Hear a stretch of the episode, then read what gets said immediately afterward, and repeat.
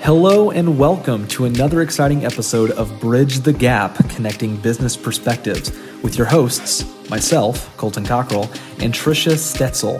Our goal is to bridge the generational, gender, and life experience gap in business through our unique styles of gathering information from our guests. Now, let's get it started. All right. Hello, everyone, and welcome to another Wednesday. My name is Colton Cockrell, certified financial planner and independent financial advice. I'm sorry, certified financial fiduciary and independent financial planner with Sharon McKinley Group. Uh, and we're going to have a good show today. I'm really looking forward to it. But before we jump into the show and introducing our guests, I have to introduce my wonderful co host, the lovely Trisha Stetzel. Thank you, Colton. You know, you forgot who you were. You weren't going to introduce me. This is just a normal show, right? As always. Hey everyone, Trisha Stetzel here, Results Extreme Business Solutions, and I am super excited about the guest that we have on today. He is a friend of both Colton and I. We were having a little bit of banter before the show about the last time we actually saw each other in person and attended events together. But my friend Tony Foster, who is a Breaker Box energy sales executive, is on the show with us today. Tony is an engineering professional with more than eight years of industry experience. His professional capabilities include mechanical and electrical controls engineering. He has a strong business and customer service sense that shows through his excellent service. Tony, welcome to the show. Thanks so much, Trisha. And Colton, how are you guys doing? Man, doing good, Tony. So we have a genius on our podcast today. Uh, Tony, we're talking about electricity, and I think the first thing that comes to mind for everybody is um, back in what was it, March, the big freeze that came through, and how just all the electricity couldn't keep. I mean, it, it was it was a mess, right? Uh, so I think a lot of people, as we get close to winter, um, and excuse me for jumping in with just like a just hard question off the top. Mm-hmm. Uh, are, are, has any changes been made? Are we prepared for another potential freeze? Uh, if it does happen next year? Yeah, so you know what happened in February? It's a, like a once in a lifetime storm. You know, uh, temperature should never really get that low in Houston or in Texas, and uh, pretty much to go ahead and protect yourselves from that, the utilities have to winterize their equipment. You know, and I know they've taken some steps in, in doing that. Um, but I believe this year we should be more prepared. You know, if temperatures do get that low, we will be more prepared to deal with it. And uh, because it kind of caught CenterPoint and the various TDUs, which stands for transmission and distribution utilities, off guard. You know, so CenterPoint, they're in control of Houston and kind of central Texas. Uh, Oncor, they're the transmission distribution utility in, in Dallas. And then you have AEP Central, AEP North that kind of does uh, some of the western side of Texas. And then you have uh, Texas, New Mexico and Power that does uh, the Galveston area and, you know, below below Houston. Uh, AEP Central also does, let's say, uh, Corpus Christi, etc. And then there are also some places in, in Texas that aren't deregulated, like uh, San Antonio and Austin. And the, the thing about the Texas electricity grid is that it is independent. It's not connected to any other state. You know, so if this were to happen to in, in other states up north, um, you know, if anything happened to their grid and it went down, they will be, they would be able to pull power from adjoining and adjacent states, but not with Texas. You know, the government agreed to to do something um, over here in Texas where we are totally, you know, isolated and cut off because we we we have oil. You know, we're we're the big the big bad. Tony, so, just say it. We're better than everyone. I get right. it. We don't need anyone else. you know, and so when that happened, it, the, the generation plant couldn't generate power because they couldn't get uh, the pressure of the natural gas in the pipes to a certain um, level that to make the uh, the uh, natural gas generators produce energy, and then the wellheads froze and also like the windmills, even the windmills froze up. You know, they they couldn't um, rotate as usual, and so yeah, they're just a bit unprepared for it. And basically, when that happens, CenterPoint has to start shutting the grid down to protect the, the grid because if people are trying to pull power from the grid that's not there, it can cause damage, it can cause fires, and uh, it would just been hazardous. So, you know, that's why uh, people, you know, lost power. And then when you lose power when it's cold, there's nothing to warm the house, right? unless you have a, a gas furnace or you know you're burning wood. And so um you know that's why it was a little bit difficult for a couple days. But I think we'll be more prepared this year for it to happen again. So really, so Tony, you Oh, sorry, Colton, Tony, you really shed some light. Like I've heard a lot of people talk about this freeze from last year, but you shed some light. It like the the light bulb went on in my brain. I know Colton, don't make fun of me. Mm-hmm. That we're not connected to any other grid, right? And that was one of the reasons why we had so much trouble back in February. Um, I'm really curious about the aftermath. I know there are a lot of um, misnomers maybe about bills and people having like these $16,000 um, electricity bills that came after the storm. Like, what was that all about? Okay, so what happened? Uh, those people were on, what's called indexed rate plans. And those plans are really great upfront because they come with a, a low energy rate, but they don't protect you from pass through charges, which will come from the transmission and distribution utility, TDU, for example, CenterPoint or Oncor or Texas, New Mexico when the price to distribute power to you goes up, which happened in the case uh, during the winter storm, the price went up to $9,000 per megawatt. So they were willing to pay the generators $9,000 per megawatt as an incentive to generate power because the demand was greater than the supply. So the one way to fill the supply, if your demand is higher, is to increase the price that you're willing to pay generators. So they're willing to pay anyone who generate power um, money to put energy into the grid. And so $9,000 per megawatt is equivalent to $9 per kilowatt. So if you look at some of your, your contracts at home, you're probably at nine cents. Yeah. So going from nine cents to nine dollars, a hundred percent increase. Right?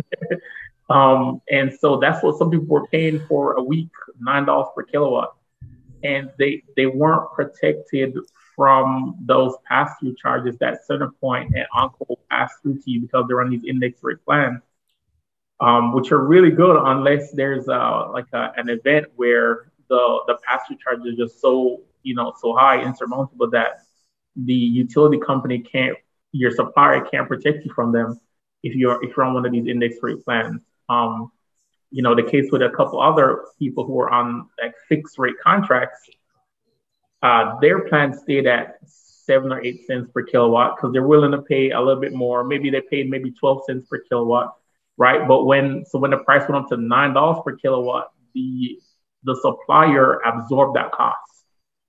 So the supplier lost money, and the, for the people who for the suppliers who didn't pass the charge through to the customer. So you know, with uh, some companies, for example, like Griddy, um, they, they had great plans, great rates, they were saving you money, but if the event happens and you're on one of those index rate plans, um, you're going to get hit with the pass-through charges of nine dollars per kilowatt, and uh, that's what caused the bill to be, you know, a thousand or two thousand dollars. That's why I advise people against index rate plans. It might look good up front, but it doesn't protect you in in those cases. So then, what what kind of plan should someone get on if not index? So you want to get a fixed rate contract where the contract price stays the same regardless of weather, temperature, regardless of whatever scenario. Um, you want to make sure you ask your provider that is this an index rate plan? Now, the, the rate on the fixed rate plans is going to be a little bit higher. For example, the index rate plan might come in at seven cents per kilowatt, where the fixed rate plan will come in at nine cents per kilowatt because the supplier has to hedge pricing to protect themselves as well. You know, they can't give you the lowest rate because they know that they're going to be on the hook to pay for power if um, the price of energy goes way above what they bought it for. You know, so when they were selling it the power, they're probably buying energy for four cents per kilowatt and selling it to you for seven cents per kilowatt. Then it, it went from four cents per kilowatt to nine dollars per kilowatt you know, and and so um, that's why they kind of hedge the price on the fixed rate contracts to be a little bit higher than what they bought it for, so they can they have some cushion for when something like this happens. Yeah. Well, I guess I guess that kind of leads into my next question. That that is very interesting and detailed. Um, For sure. So so what can people do, whether it's commercial or residential? What can they do to to lower their bill? So I mean, regardless if a freeze comes again or not, how can you reduce the cost? Um, again, if you're on a fixed plan, what can you do to make your bill lower? Got it. So uh, on the commercial side, um, it's a little bit different from residential because commercial meters sometimes some are three phase and some are single phase and uh, there's a lot more power that the distribution, transmission distribution utility, for example, CenterPoint, has to deliver to your line outside the building. So if you use, let's say your demand is uh, a thousand kilowatts, they have to keep a thousand kilowatts on your line outside the building. So if you're to flip the switch, you could have power. And so it costs them money to maintain that much um, energy on the line because you know there are losses in distribution. And so, what I would advise a commercial person to do is when they come in to turn their equipment on in the mornings, they stagger it every 15 minutes or every 20 minutes. They don't hit the line at that one point with, with all the demand that the building needs at one at one time. And that would get their peak demand to go down, and then that would get their the, the amount that they're billed from the TDU to go down, and that that would lower their bill because that's what they can control. Pretty much their rate is set. Um, they can control how much their their peak demand is, you know, and also um, setting your one of the major energy drivers, both commercial and residential, is your AC unit, your central air unit. So setting it to, you know, an acceptable comfort range for you, and you know, try not to get outside that range. Maybe somewhere in the region of 75 to 78 degrees, you know, uh, that would definitely help, you know, keep your bill uh, steady, uh, especially going into the summers where, you, know, your bill kind of goes up a little bit uh, because of the, the central air. So um, I think, yeah, that would resonate more with my with my uh, residential customers. It's uh, definitely trying to keep your your thermostat between that that range for the summer. So you just got to tell all those people who are uh, they love their 68, 70 degrees at night. Tell them, uh-uh. Yeah, no, not, not during the summer at least. You know, when it's cooler, yeah, you can you can turn it down that low because the AC is not working that hard. But um, yeah, during the summer, try to keep it, you know, the, the, a little bit higher to uh to offset the cost because the um the um the pole just like the uh the amperage that some of these uh, units run on it is really high and when it pulls that much power, um, you'll be surprised in, especially when you're running during peak times. So there are times during the day when the cost to distribute power to you is higher than other times. So I would say even during the day, which is peak times, you should definitely try to control your your uh, thermostat in your central air unit to about between 75 and 78. Now during off peak times in the night, yeah, you might be able to turn it down to, you know, like a cool 72, 73. But um definitely during those those peak times, try to try not to try not to do any like washing, using the dryer, any of that stuff. Like and it's usually around between let's say nine to 3 p.m. in the day when you know everyone's up and, and using a lot of power. It's usually peak delivery time. And there's a uh, there's actually something you can subscribe to, which is demand response that will tell you when these peak times are, because ERCOT uh, calculates this for you in their 4CP program that you can sign up for as a commercial customer. And you can know when these peak demand times are, so you can, you know, try to minimize your grid usage. For example, you know, Buc-ee's, the um, gas station, they use natural gas generators during this time. They'll shut their energy off from the grid and they fire up their natural gas generators. And that's how they're able to offset the price of electricity. That's interesting. I never uh, heard before. That's cool. Thanks for sharing that. So, Tony, um, I know we're having a really technical conversation here, and I'm just going to bring it back just a little because I like to, you know, bring it down to my level, Colton, before you make fun of me. Um, you talked about the suppliers at the beginning, and I think as consumers, right, as individuals, as residential consumers, we don't always understand the difference between who we're paying our bill to. Uh, mm-hmm. You know, that bill shows up in the mailbox and I need to pay them X number, and who is actually supplying the energy. So a lot of those companies went out of business, as I understand, uh, because of the freeze last year. But I know that there are still some out there. So can you give us just a little insight into the people who are sending us the bill um, and the difference between them and the people who are actually supplying the energy? Sure, sure. I'll be great. So you have a number of suppliers in the market. In 2002, Texas became deregulated, right? And that allowed uh, people to enter the market space as suppliers that um, supply you energy. Pretty much what they're doing is they're providing you your bill and they're simply buying energy on the market and selling it back to you. Uh, they don't control the energy getting to your house, right? So they're supply, there are two categories. There's suppliers and TDUs. Uh, your suppliers, for example, are TXU, Reliance, Constellation, Gexa, all the various electricity companies that you see on your bill. Those are your suppliers. It used to be uh, Houston Light and Power, but when the deregulation happened in 2002, uh, all these companies came in and kind of bought customers from Houston Light and Power, and the major one was Reliance in Houston. TXU did the same thing in Dallas for with Oncor, right? And so they separated the business to say, okay, the suppliers are going to take care of the customer service side, which is your bill and talking to the customers, and then the TDUs are going to take care of just maintaining the grid and getting power to you. So if you know that you've paid your bill and everything is good, but you you know, you find out one day you flip the switch and there's no power, you don't have electricity. There might be a transformer that blew or a tree that fell on a line down the street. And the first thing you want to do is call the person who sends you bill, right? Now, no, the first thing you should do is call your TDU transmission and distribution utility, which could be CenterPoint um, in the Houston area or Texas, New Mexico, in uh, Galveston, Texas City area, or Oncor in Dallas or uh, AEP Central in Corpus Christi or you know AEP North in the like El Paso area, a little bit below El Paso, the western side of Texas, and some of the central side of Texas. Um, and so those are your transmission and, distribution utilities, and those are the ones responsible for getting power to you. And they those guys will never send you a bill, right?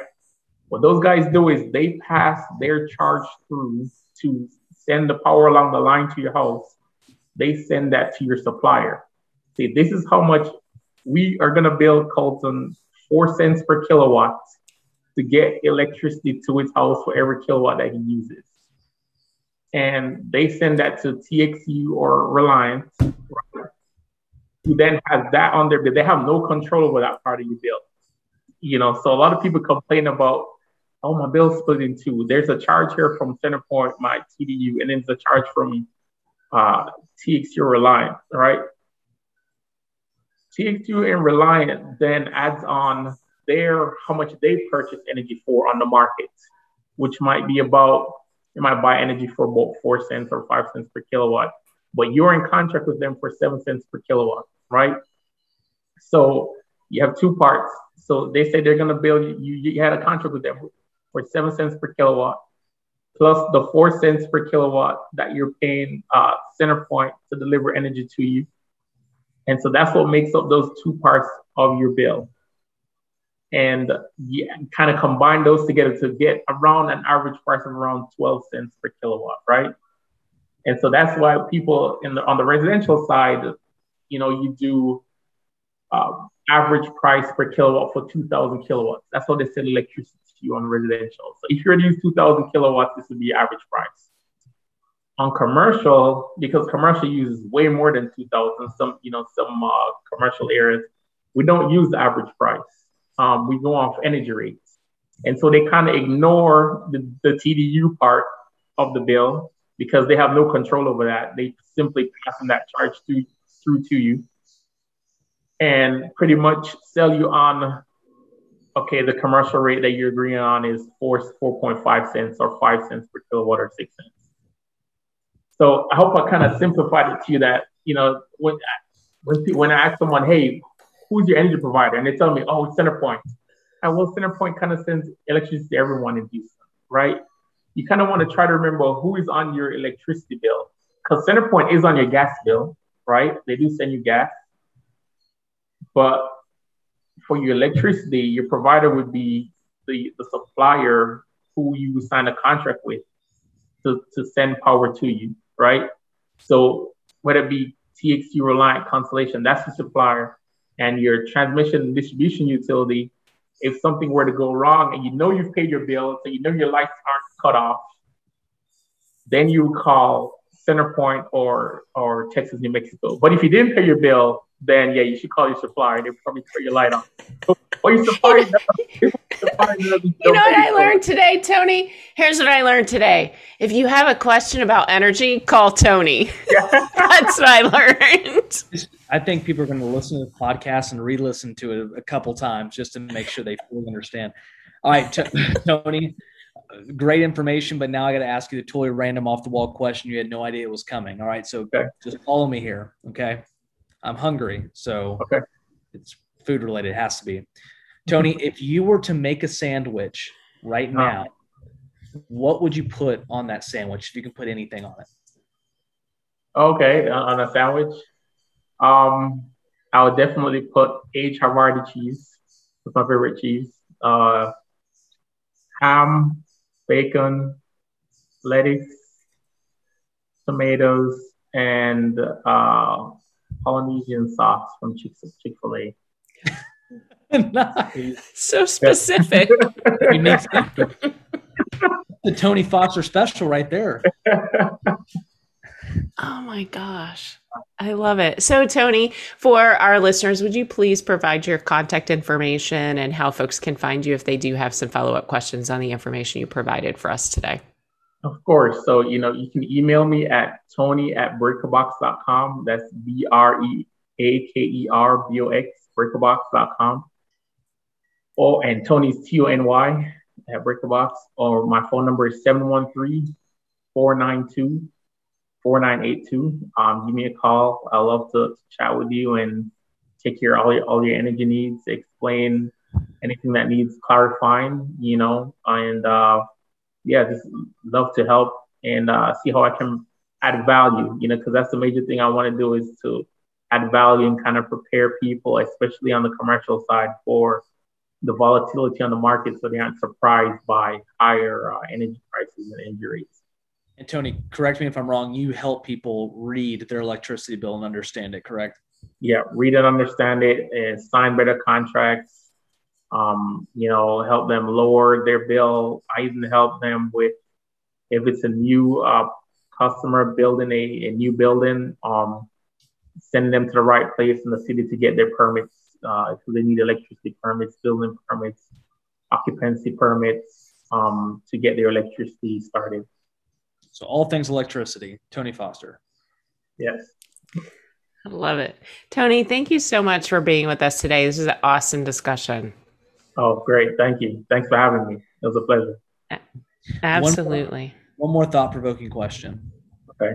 If Texas is independent of electricity, they have their own grid, own everything, why in the world is there a supplier called Texas New Mexico? that's that's hey, I wasn't here when they were coming up with a name.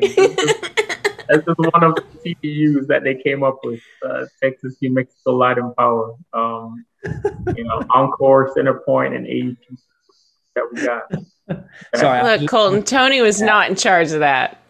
Tony was not in charge of that. I Tony, love it. Well, and I oh, I was I, I was just gonna say, Colton. You know, like bridging the gap here. I think electricity really bridges all gaps, right? We all use it. Um, and having somebody like Tony as a friend to help you through right all of the technicalities behind it i think is really important so whether you're young or old male female went to school or didn't right tony's your guy yeah it's always nice to have a, a Gen Xer on your side, right? All right. and I'm happy to help and explain anything. yeah, absolutely. All right. Awesome. Colton, you wrapping us up? Oh, my goodness. Put me on the spot. All right. and ladies and gentlemen, this concludes another exciting episode of Bridge the Gap. We're connecting business perspectives. We will see you next week. Thank you again for tuning into this week's episode of Bridge the Gap, connecting business perspectives. If there's a certain professional or profession that you want to hear from, leave a comment in this week's Facebook post.